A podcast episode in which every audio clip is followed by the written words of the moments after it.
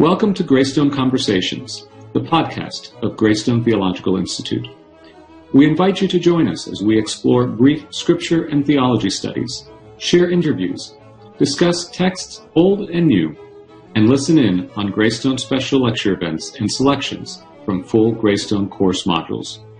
We're delighted that you're with us today. Thank you for your support of Greystone Theological Institute, and once again, welcome.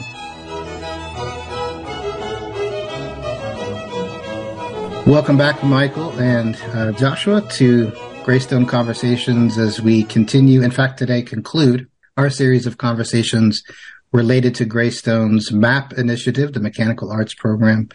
Uh, this being the fifth of five uh, conversations about this this initiative and the subject matter that it touches on and explores and in different ways looks to deploy. We have been on quite a wild journey in terms of subject matter from the beginning. We have covered, to keep that image, a lot of terrain and gone in and out and around again. But we have continued over and over again to return to, uh, to touch base, as it were, with some of our originating concerns and interests, which are not limited to work as such, even particular uh, forms of labor as such, but the more general idea of workmanship, craftsmanship, and what it says about the human person, what it says about God's world, and in what way this is worthwhile, at least, for Christians in general to reflect on, and perhaps ministers of the gospel, ministers of word and sacrament, and other church leaders to pause over quite deliberately with a view to service in the church. It is subject matter of, again, more general interest. And I think Christians across the board, as it were, will have interest in this. But we have, we have kept an eye throughout on the difference it makes to think this way and frankly to operate this way in a variety of uh, pastoral and communal contexts. So thank you so much for the way you've led us through that so far.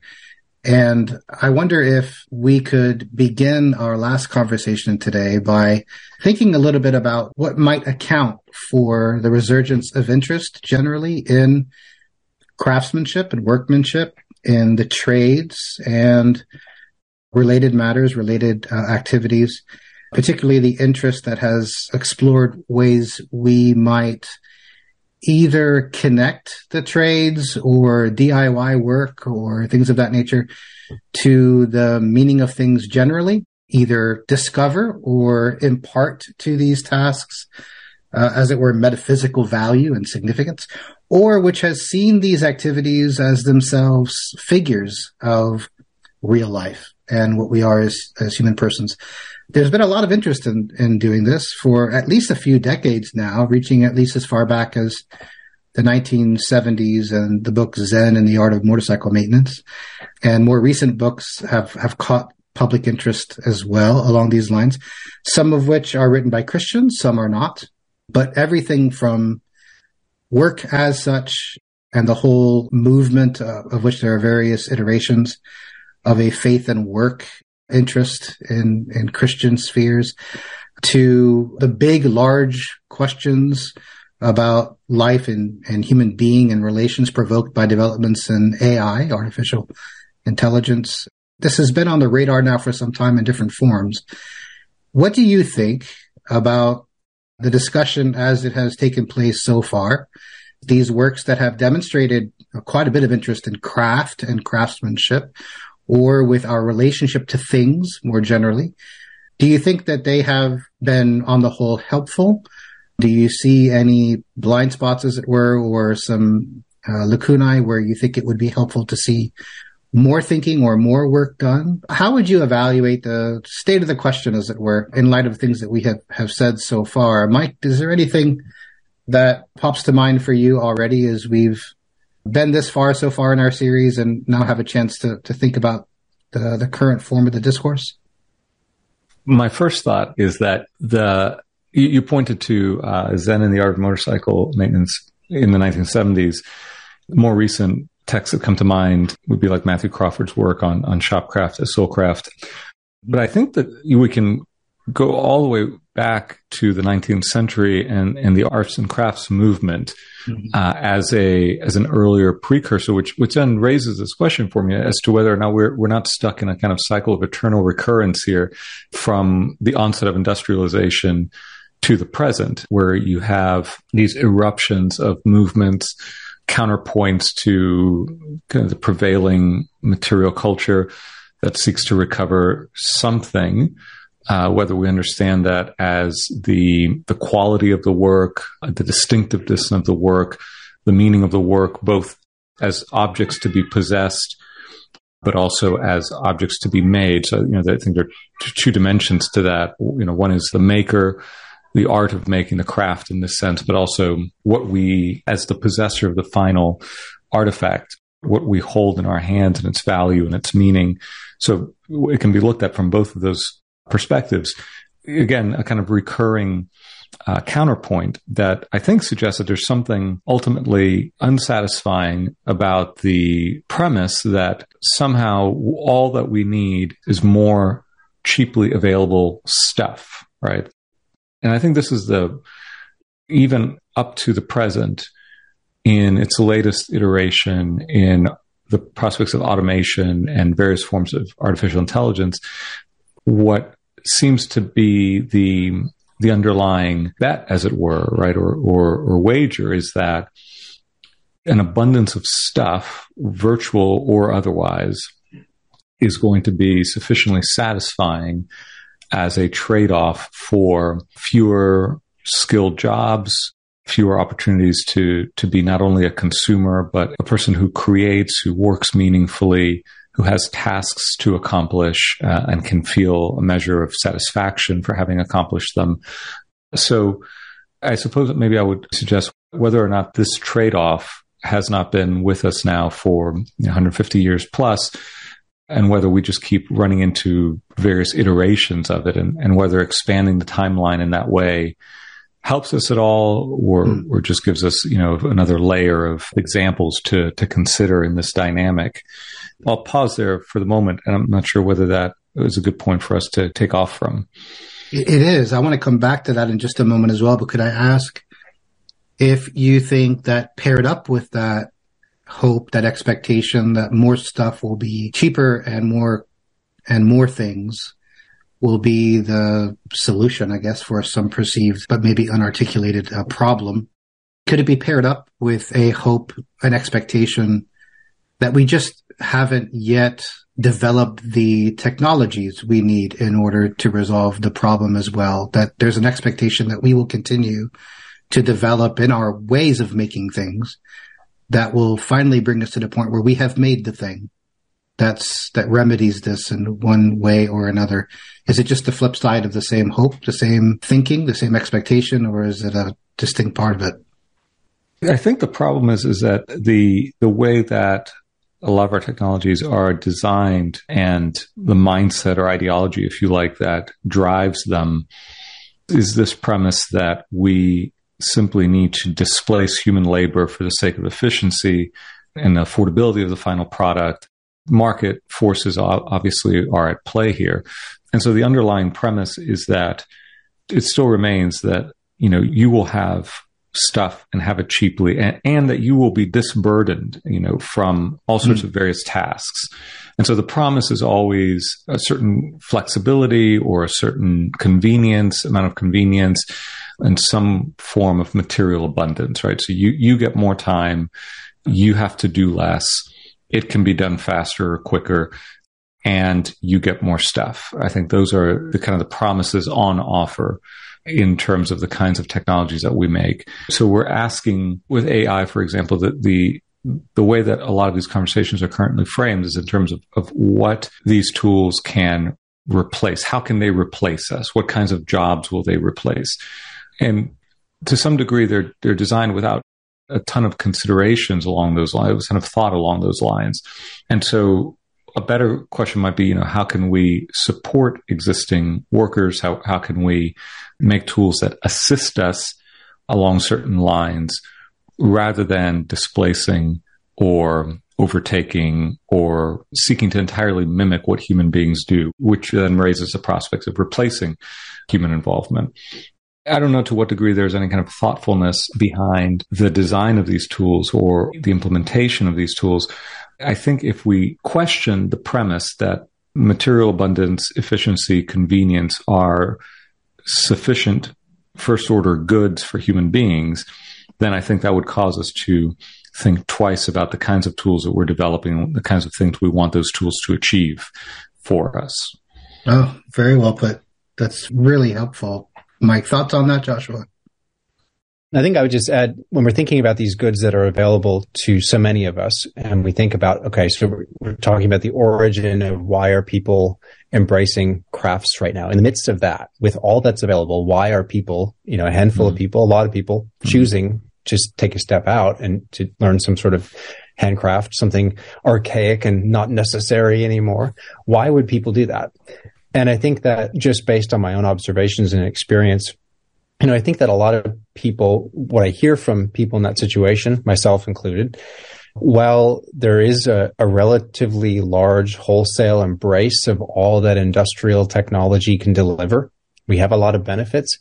At the same time, the success of the so-called frictionless experience, that there's no friction to use this device. You know, now it's intuitive. You can just you press the button, it just clicks. There's there's no feedback, there's no friction.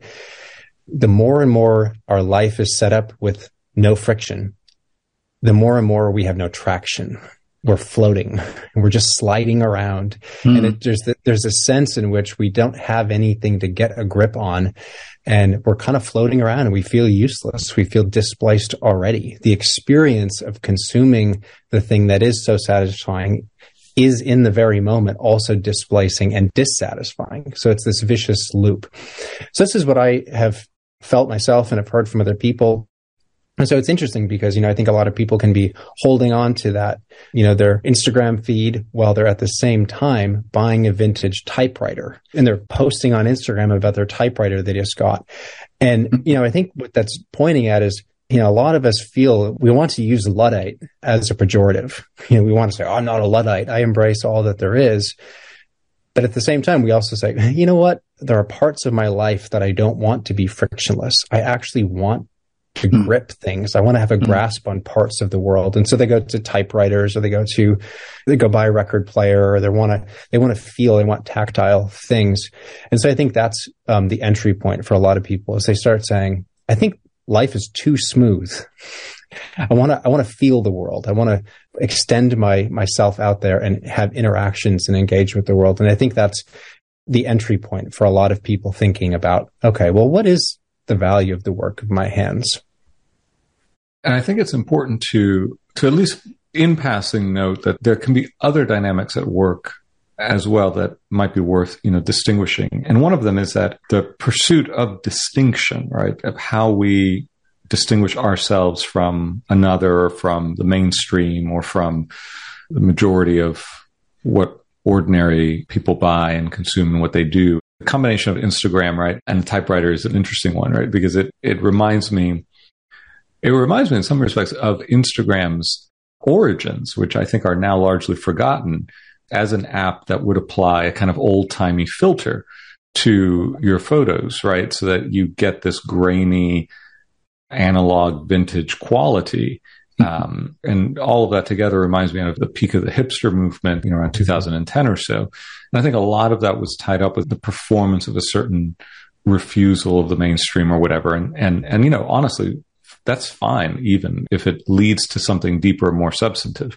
I often found myself trying to distinguish those things and to salvage and, and celebrate that instinct that there's something lacking in the effortless, the frictionless, certainly the the wholly automated approach to to consumer technology and, and to ordering our lives.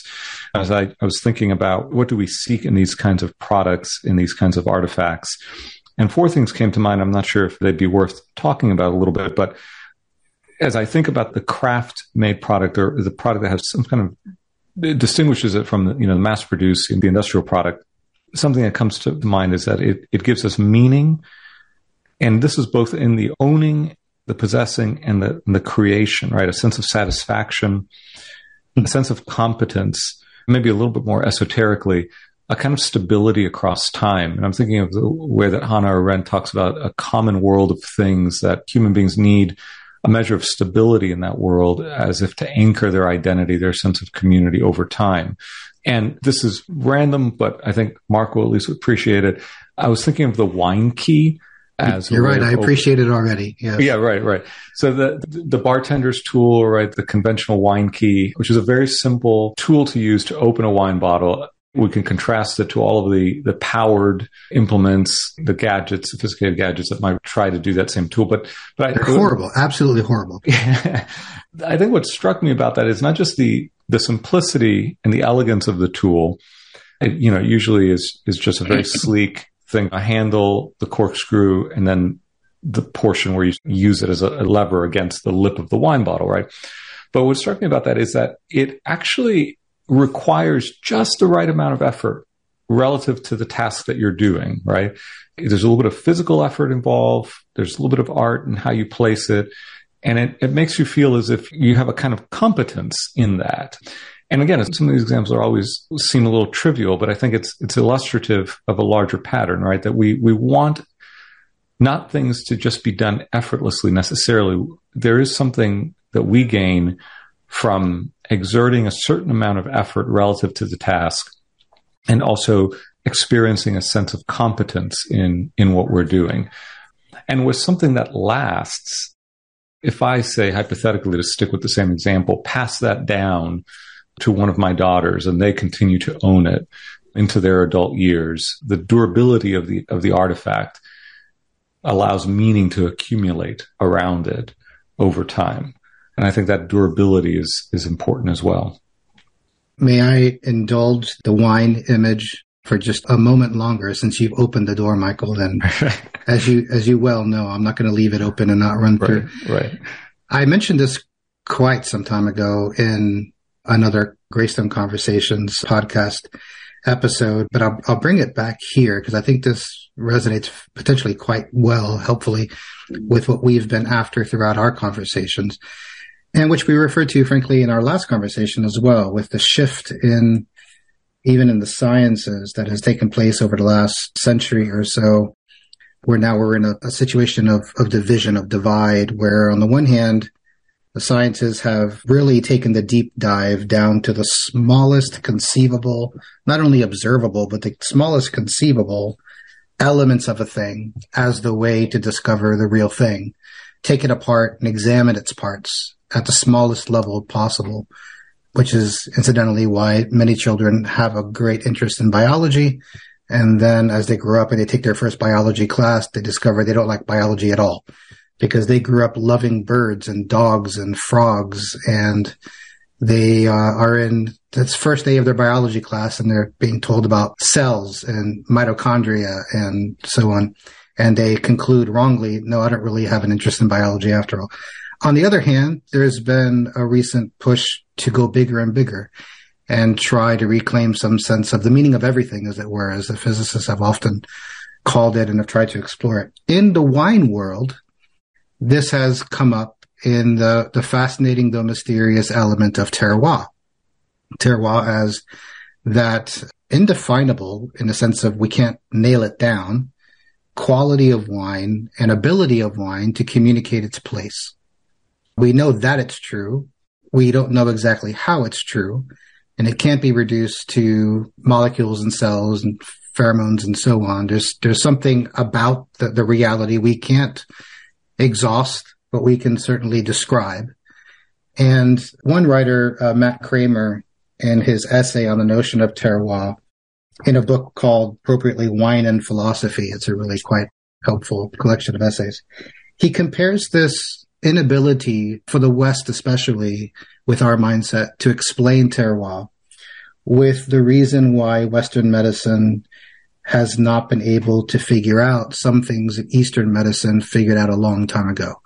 And he refers specifically to the Chinese practitioners of acupuncture.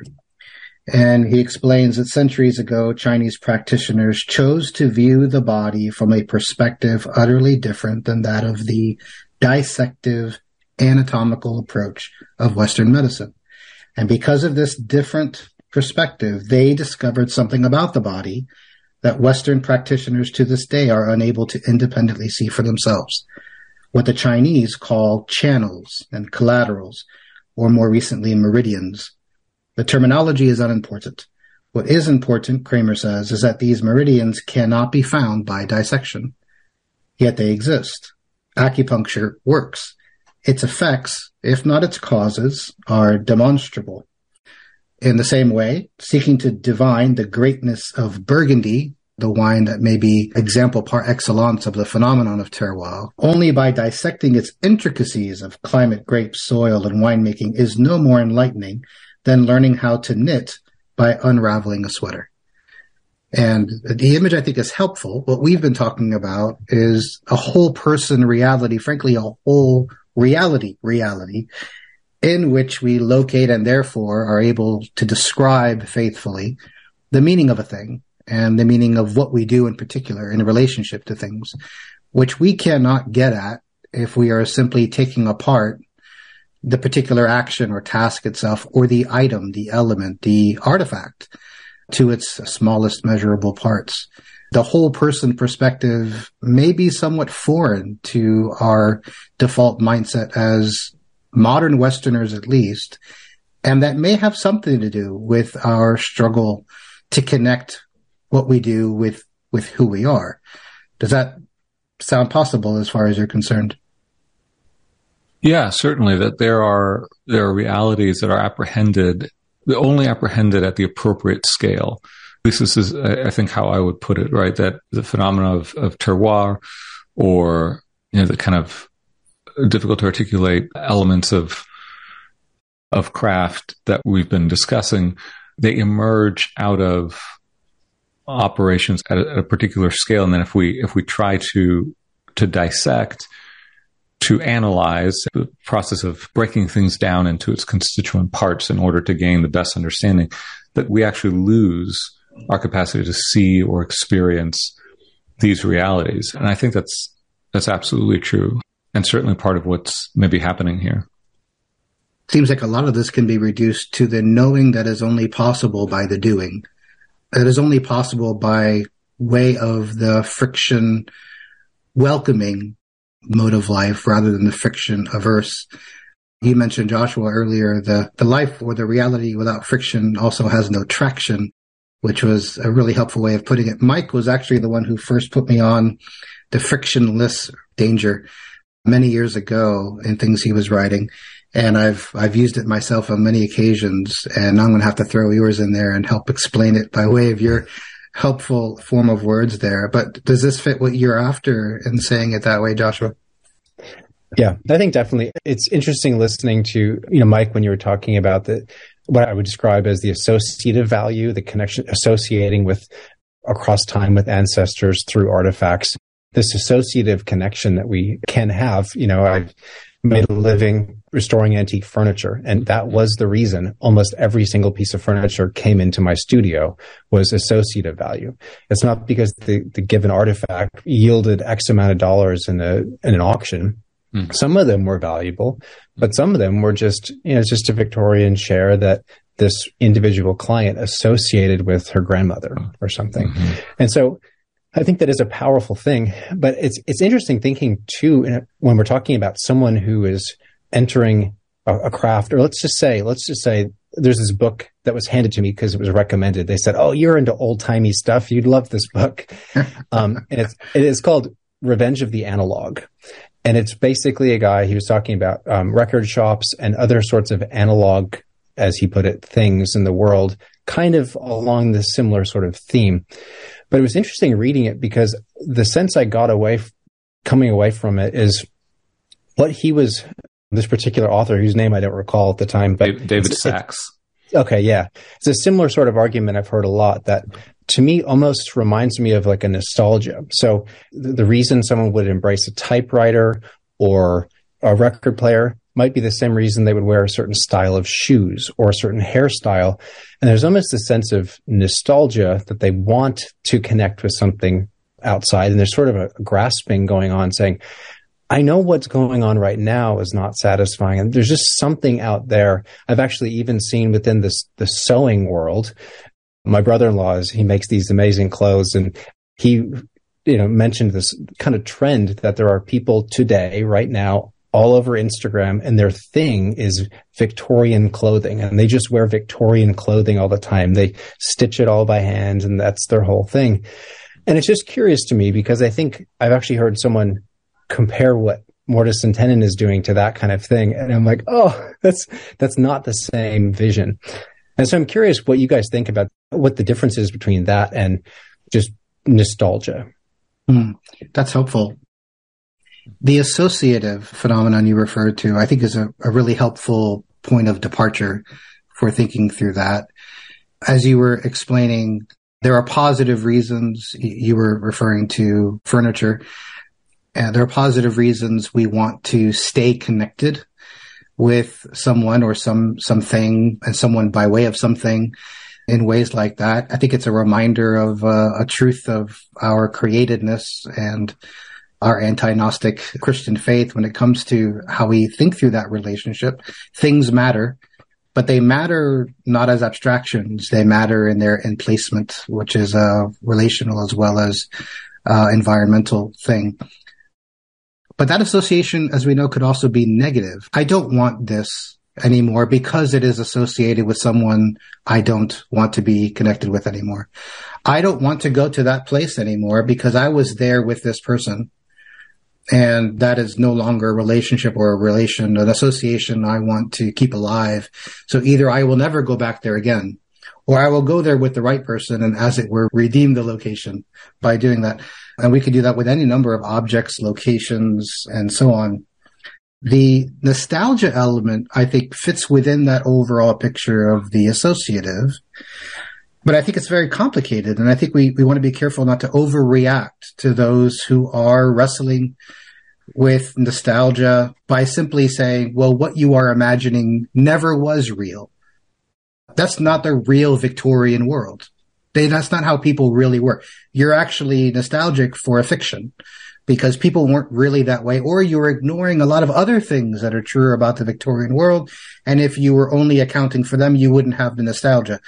Well, true though that may be along the lines of kind of historiography and, and so on, no one thinks that way. And that's not what nostalgia is actually about any more than biblical historical narratives are there simply to inform you about the facts of another era.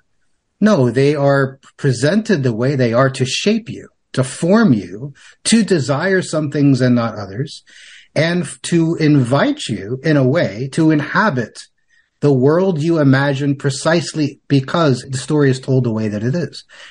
Nostalgia can be defended, even for those who, again, aren't working with the so-called real Victorian world or the real world of the medieval guilds, which is a common thing we will all encounter in our context.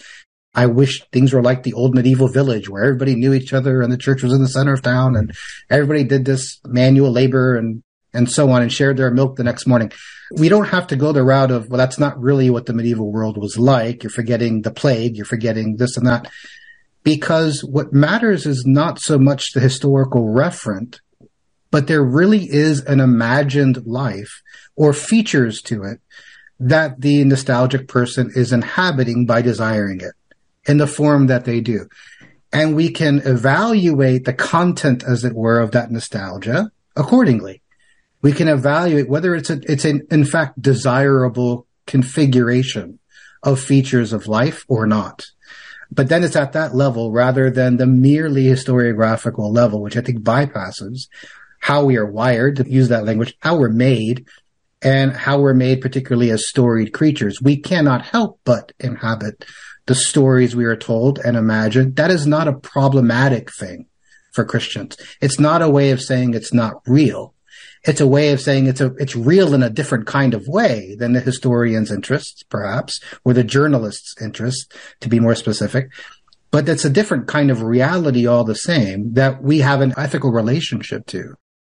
Nostalgia can therefore become its own useful way to explore what we and our neighbors desire now.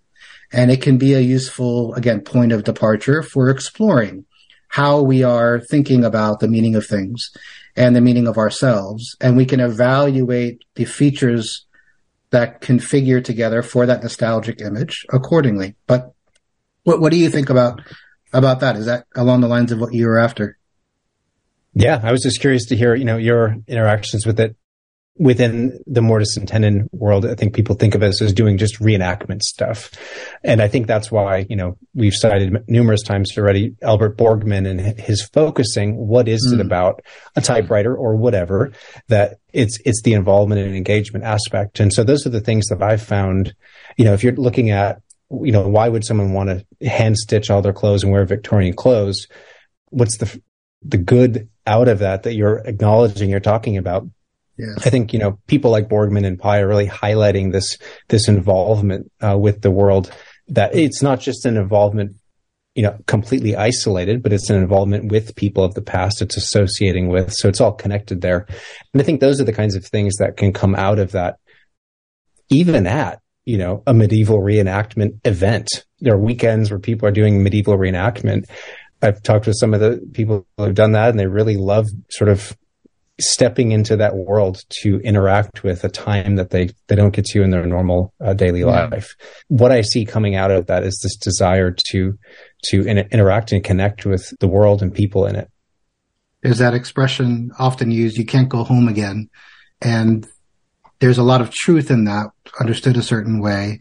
I think the most common phenomenon for exploring in what way it's true is is that phenomenon of people returning to the place of their upbringing many years later. Uh, Mike and I grew up in the same same part of Southwest Dade County in Miami, and same school, same church context, all of that for many years. I know that when I go back to Miami and go back to that same place, and a lot has happened to that place since I left a thousand years ago. A lot has happened they had two large properties. One of them has been completely sold and changed hands, is now occupied by different people. And that's the place I went to elementary school and the place I went to church growing up. And that was the place one block from the house where I lived. And the other location has itself been dramatically renovated and changed in a lot of ways where I worked annual summer camps and where I went to high school and all of that. When I go back, it's a combination of nostalgic in a positive way and disturbing as well. And it's never always one or the other for me. But when I go back, if I'm sitting there waiting for, for someone to come out of a building and I'm just sitting there looking around, I'm remembering when I was a counselor in camp and sat there and was joking around with, with kids or playing basketball on that court and, and on this very court, that kind of a thing. Or I'm looking over another direction thinking, man, that was, you know, that was an awful thing that happened that one time that day over there. And that's where it happened. Or places that meant a lot are no longer there at all. And it's disconcerting confrontation with reality that you really can't go back again unless what we mean by that is go back in our minds, as it were, to that reality. It's an interesting phenomenon, at least today, as another example of that, is the day that we are recording this conversation happens to be in God's providence the day that I am closing on the sale of my home in Coraopolis now that I've moved to the Philadelphia area. So today I've signed papers and I've agreed for someone else to live in the house that my kids grew up in. And that's harder than I expected it would be, especially as much stress and and difficulty that has gone into getting this thing ready for sale and then finally sold, handing over this home, which only makes sense to me for someone else to live in is a strange experience. Perhaps you guys have experienced something similar before. It's very hard to understand, to explain, because it's not the things so much as the, the lives lived there and the stories written there. And yet they would not be the life or the stories unless those things were those things there at that time. So it's a really interesting experience. Is, is this something you guys have experienced at all? certainly at those multiple levels, you know, returning back to the, the place where I grew up or thinking I recently sold as I moved, you know, from one city to the next, the, the home that my two girls were, were born in. Then we brought them home from the hospital and they, they lived not as long as your, your children in that house, but it was a, as a home I spent a lot of time in. There's an evocative line by uh, Michel de about how haunted places are the only places worth living in. And, and those are places that, uh, you know, are haunted, quote unquote, by, by our memories, by the layers of meaning that, that have accumulated around it as we have lived in those spaces. And so that certainly resonates. And I'm also fascinated to go back a step just by the, the discussion around nostalgia, which often does get brought up if we look to the past for different models of being in the world, different models of work, or different models of relating to, to one another, or ordering our communities. The accusation of, of nostalgia, because nostalgia is, I think, one of those words that for many people, at least in certain maybe more academic or intellectual circles is, is almost entirely a pejorative term which I understand. And it reminds me of the way in which uh, Lewis and Tolkien had to defend their recourse to fantasy as a genre mm-hmm. uh, and says is, is that it's not escapism, right? It, now it can be, right? I think yes, maybe this yes. is the point worth making, right? If my nostalgia or interest in the past is a vehicle of escapism from present responsibilities, you know, I, obviously that's a possibility. And I think externally it may not look very different to the observer, you know, but internally for the person experiencing it, it would, it would, be, you know, significantly different. And, and certainly that's something to, to be avoided. And I think it's worth judging, you know, what time are we nostalgic for? Is it a matter of fueling our moral imagination for the future, which I think is what I heard you describing, Mark, which I thought was a you know, wonderful way of putting it, right? And I'm trying to remember, I, I kept trying to think of the name of a writer who has talked about the, the revolutionary potential of nostalgia because it's a, a way of highlighting the defects of the present, but it doesn't become a, a vehicle for return, but rather for for moving forward in a more informed and wiser way, right? It reminds me of Lewis's discussion about the value of old books, right? You know, we will be, well, in Chesterton's phrase, you know, always children of, of the present age unless we're able to contrast it to something different. Hmm. And, uh, you know, Lewis says uh, cheekily that we could u- use the books of the future to do the same thing, but we have no access to them, right? So the only thing we have are the books of the past that give us at least a, a kind of leverage against being totally blinded by the the prejudices of our age. And so, you know, looking to the past can can have that way of, of fueling or work for a better future, a, a more serviceable future, more just future, etc. But there's a there's a temptation in taking up that path, which I, I think is what many people try to guard against or resist when they talk critically about nostalgia but I like to think of it, yeah, just as a desire. And, and you can never return home because, you know, in a somewhat platonic key, of course, Lewis says, right, the beauty of the thing is never in the thing, it was always just coming through the thing, right? And so there's a, a kind of eschatological reality that we're longing for in these desires that we tend to attach with certain places and times in the past. Some moments of wholeness, uh, you know, I think I long for my past self sometimes in, in the artifacts that I don't quite want to throw away from my past. You know, there's a wholeness of myself across time that we've associated with these times and places and artifacts and, and things. And so we don't desire those things, times and places. We, we desire something that was coming through those moments that is still a kind of future hope. This is sort of the way that I, I would think about these, these dynamics. It's just interesting to hear you talking about the houses and um, the connections mm. you had with family because right now I'm in the middle, early middle stages of reconstructing an 1821 timber frame house with my family. Yes, indeed. Yeah, my, my wife and I, you know, we have three boys, we homeschool, and we have this has been you know, since we were married. We said we wanted to build our house with our own hands, with our kids, as part of their education, uh, being at home and seeing that a person, a non-specialist, can actually build a house with family. And so it's interesting looking at something like that from this vantage point. We're in the middle of physically constructing the building right now. And in the constructing, we're not just making a structure that will shelter us, but we're making a dwelling. We're making yeah. Together, all mm-hmm. of us together. And the reason that we're doing it is so that we would have these experiences, so that I would have my seven year old, my five year old chopping on the timbers that we're working on for the sills for the house. All of this stuff is all put together so that when they bring their kids back, they walk in and this is home. They have all these experiences woven into them. I think it's interesting looking at that kind of thing that um, whether you build a house or you build, you know, like in my context, a table or whatever, whatever you're doing, intentionally trying to bring people using craft as a bridge to bring people together is the way that these artifacts have their deepest meaning in a, in a relational way. It's not just a pretty table or a nice house or you know a nice return on investment but it's actually a symbol of this relationship you have with other people indeed and in keeping with what you're what you're both saying here at the end of of our conversation at, at that stage of things it's not a matter of denying the value inherent if you will to use that language of the thing itself of the the timber frames of the axe used in the cutting of the wood. It's not a matter of denying the value inherently of the, the device or the thing that is from my childhood that I now have and have to decide whether to throw away or not.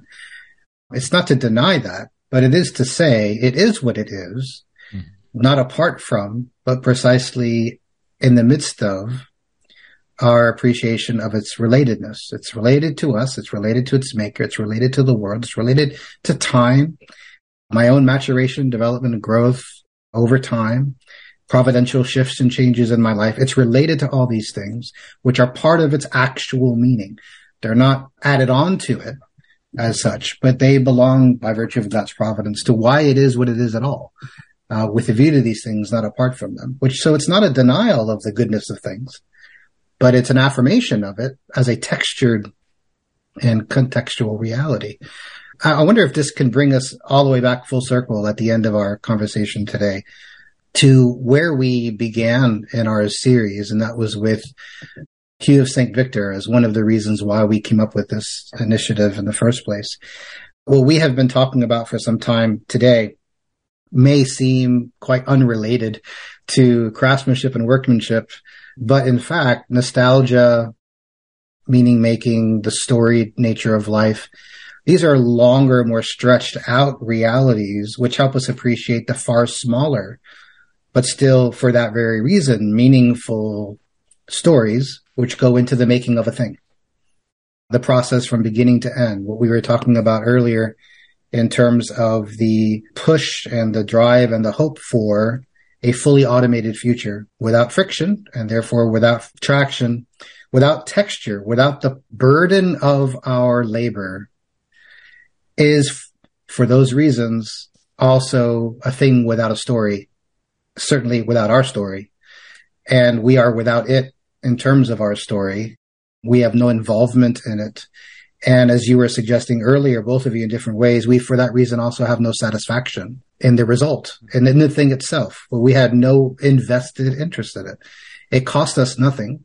It didn't exercise a single thing about us and we have not become anything by way of our relationship to it.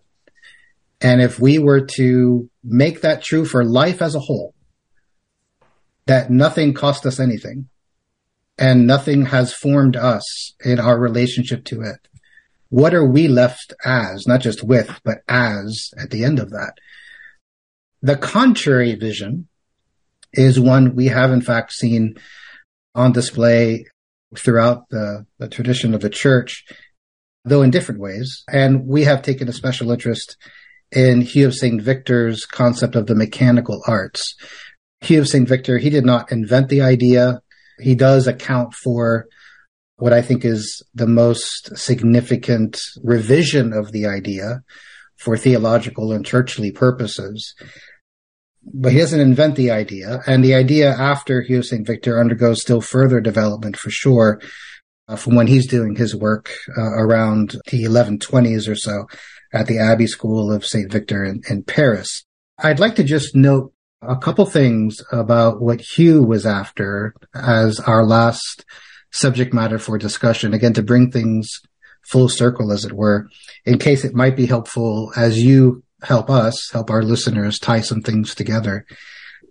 One of the key things to appreciate about Hugh St. Victor's model here is that he sees the mechanical arts as properly belonging to the realm of philosophy rather than simply being, as it were, related to it, but that the way he understands its philosophical quality is not by taking the route many more recent readers of Hugh have taken.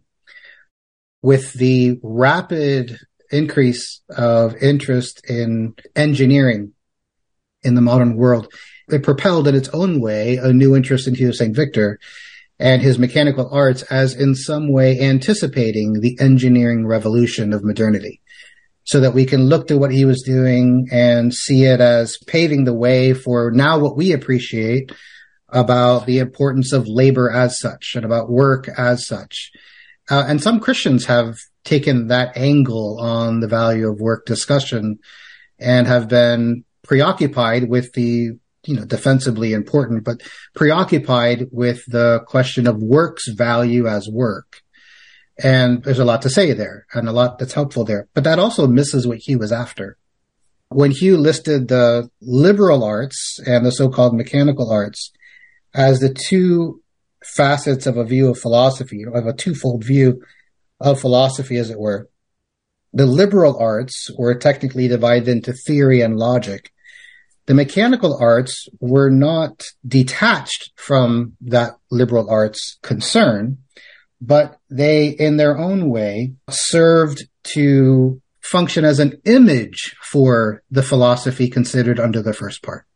The mechanical arts are an image for philosophy's more proper subject matter, if you will.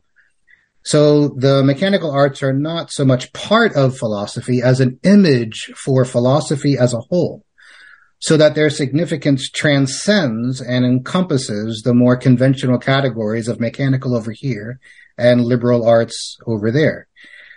He was especially interested in hands-on processes, hands-on activities which, in his words, take thought for necessity.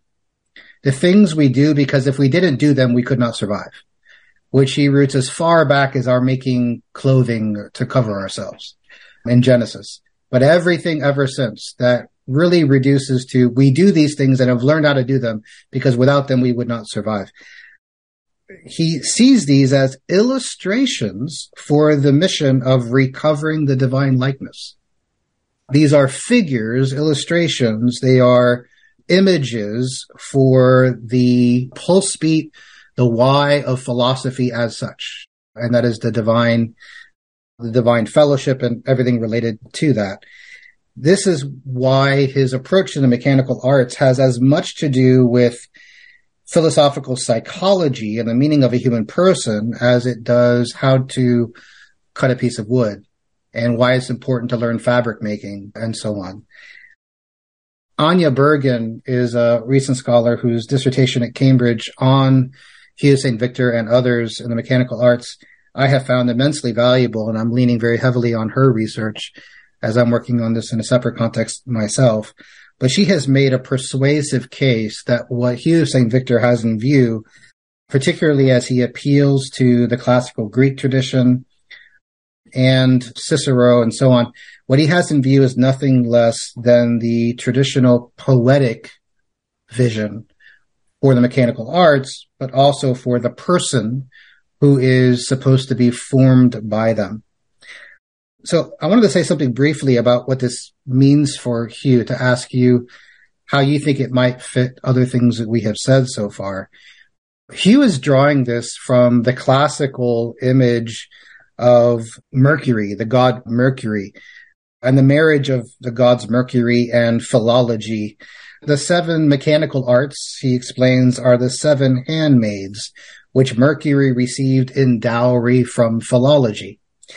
That relationship is in fact very important because Mercury is, as it were, representing the concerns of philosophy as such is associated with, with boundaries and philology is the verbalization or eloquence attaching to our right relationship to matters of philosophy. And it's in the philology category, the verbal eloquence, the speaking about that Hugh locates the mechanical arts. In so many words, he is arguing that by attending to how things are in the world, how things are in God's orderly cosmos, how things are all the way down to the moving of the insect on the ground, to how you turn wood into a home, to how you weave threads for fabric and so on. By attending to how things are, you are formed into someone who can speak well about how things are. And he expands the horizons here so much that he says that these seven handmaids, these are the seven mechanical arts, he says, these seven handmaids which Mercury received in dowry from philology are these because every human activity is servant to eloquence wed to wisdom. Where eloquence has the significance of verbalizing, articulating, as human beings exclusively can, uniquely can, verbalizing reality and our interpreting of it properly, our, our explanation of it properly, our negotiation of it properly. It's an image he makes very much of as he's pulling from the classical tradition of the gods, as well as uh, commending the mechanical arts as properly subject matter of philosophy, but not in the conventional way. And the image or the language he ends up using to explain this is the language of poetry. Poiesis. Now, Hugh of St. Victor is, has uh, often been seen as someone who had a low view of poetry. And this is because in the same work, Didascalicon, he does have a passage where he seems to speak pejoratively of poetry and of poets. But as Anya Bergen demonstrates in her work, I think quite persuasively, he has in view there certain clever sophists who are manipulating words in his day in an illicit way and is going after them. They were called poets and it, that appears to be his referent. And there are other ways that what Hugh is saying seems to line up very well with an appreciation of the human person as poet. Poet, whether they write poetry or not. Because the point here is that our right relationship to how things are in God's world will enrich us and enable us to speak in a way that reorders and gathers reality. Since Hugh participates in that long tradition of seeing speech as the reordering or reassembly or gathering of things disparate or disjointed, and therefore not only a hermeneutical thing, but a creative thing and a recreative thing, um, an ordering reality, something that fits very well what we do at Greystone in terms of the order of realities subject matter in our course called by that name and in other contexts. Hugh sees the raw data of actual human experience in the world as it is rather than avoiding it. So the texture and friction full life he sees as the raw data of experience, which serves as the basis of the gathering of those experiences, which form ideas and images in our minds, which in turn are articulated. They account for the words we choose to use and the way we negotiate that reality relationally and otherwise. This is the poiesis, the poetry, which is a right reception of reality and a right, as it were, metabolizing of reality in the works of faith, hope, and love. It's a verbal making or invention that parallels physical acts of making and invention. And you cannot have an appreciation of what you're doing in the one without having some experience or knowledge of what happens in the other your verbal making, which pastors are called to do, requires the wisdom that only comes from physical making or engaging with, by experience, engaging with the way the world really is.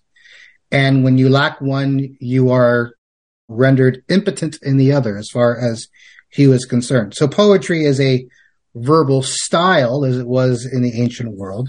But for Hugh, it is also, frankly, a mode of life. It is a mode of life. It is the mechanical arts taking place in the marriage of wisdom and eloquence, where you need the wisdom for it truly to be eloquence. But at the same time, to have the eloquence requires that you've learned something by way of your right relationship with the world as it is. This is among the, the richest things I have, I have found in Hugh's model of the mechanical arts, but it's, it's something we could discuss more fully perhaps in another context. But it includes long-standing features in philosophy and in theology of appreciating the imitative nature of how things are in the world. On the one hand, they imitate how they were made to be, so they imitate God's design for things. Otherwise, things wouldn't work the way they do in, in the natural world. But they are also designed to be imitated. So the human person is supposed to look at how things are in the world and learn, you know, look at the ant, you sluggard, and see how it works and therefore has something to eat when it's hungry. There is an imitative, double-sided imitative reality, which is supposed to be a source of wisdom. It's imitative of God, the great artificer. It is also there to be imitated when wisely related to on the part of the human being. That combined with seeing the human person as poetic, with appreciating the relationship between verbal eloquence or the poetic life on the one hand, with attention of a deliberate sort to how things are, may help explain to some extent the challenge of our time when it comes to the inattentiveness that has kind of become our default way of living or threatened to become our default way of living and what the price may be ultimately for investing in that way of life. And that is having nothing or very little of substance really to say about life. Thoughts from you, gentlemen, about something we might take from Hugh along these lines and connect with things that we've discussed already? It makes me think about this idea that, you know, you're talking about the making is, is shaping you as well. This, this sort of reciprocal relationship that as you make, you're being made. This, this is the way I would put it. It just reminds me of this idea of if you think about apprenticeship or you think about a training situation, whatever training situation you have, as you go to a school or you go to a shop and you learn this particular trade. So it's all just one, one direction. You're just receiving it. And then once you're finished, then you go out and then you just one direction produce. So first you just receive and then you go out and produce.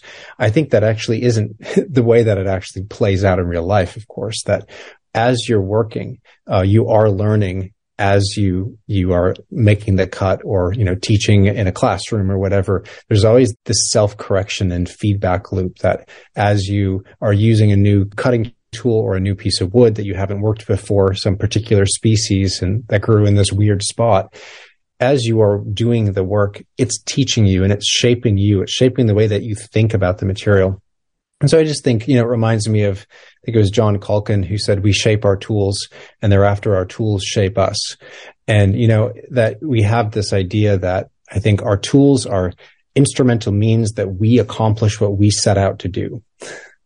And if that's all that it is, I think that's only partially true, but the cutting tool shapes off the back end too. It shapes at the handle as well, shaping our hearts, shaping our desires, shaping the way that we look at the world. And I think that's what to me is so, is so compelling about manual crafts is that, you know, Mark, as you were talking about the ordering of the world orders us, you cannot get away from it. you can't work against the order of things, you know? And I think that's what's so compelling for a lot of people who are living in a frictionless metaverse, you know, that, um, where there are no boundaries, there is no such thing as particular way things are done. It is inherently satisfying. It is aimless. And so I think that, you know, this kind of discussion about craft work really has a grounding and a rooting effect to that we are here in this world. And as we work, the satisfaction comes when we realize there's a there's a correspondence. We we respond back and forth. It is this satisfaction of this feedback loop. Everybody I know in craft uh, reports the same sort of experience. And that was great, and I don't have anything to add to to, to all of that. So I was enjoyed enjoyed listening to, to those ideas articulated, though. Well, thank you both very much indeed for that. We are at the close of our time for today's episode, but also for this series as a whole. So I'd like to, to thank you both, especially for your thoughtfulness and your contributions throughout our, our series of discussions on Greystone's Mechanical Arts Initiative, and of course for your continued role in leading it. I'm very much uh, looking forward to the form, the shape this takes over time, and how many wonderful people we will meet along the way, and perhaps even work with and certainly learn from. But I want to thank you both in particular, Michael and Joshua, for helping Greystone on the way to eloquence wed with wisdom or wed to wisdom to use Hugh's language where that eloquence is basically the faithful life in its every direction and every respect and the wisdom that is not our private property but inherited tradition to us and gleaned ultimately from God's speech his eloquent speech in the Lord Jesus Christ and through his word. Thank you, brothers, for your help. And I look forward to our next conversation in the Lord's providence. Amen. Thank you. Yeah, thank you. Thank you for listening to this episode of Greystone Conversations. Remember that Greystone members enjoy access to the entire growing library of Greystone lectures and events, including full course modules, at greystoneconnect.org. If you enjoyed this episode, please subscribe, spread the word, and consider supporting this podcast with the modest donation of just $1. Until next time, thank you for your support and for spending your time with us at Greystone.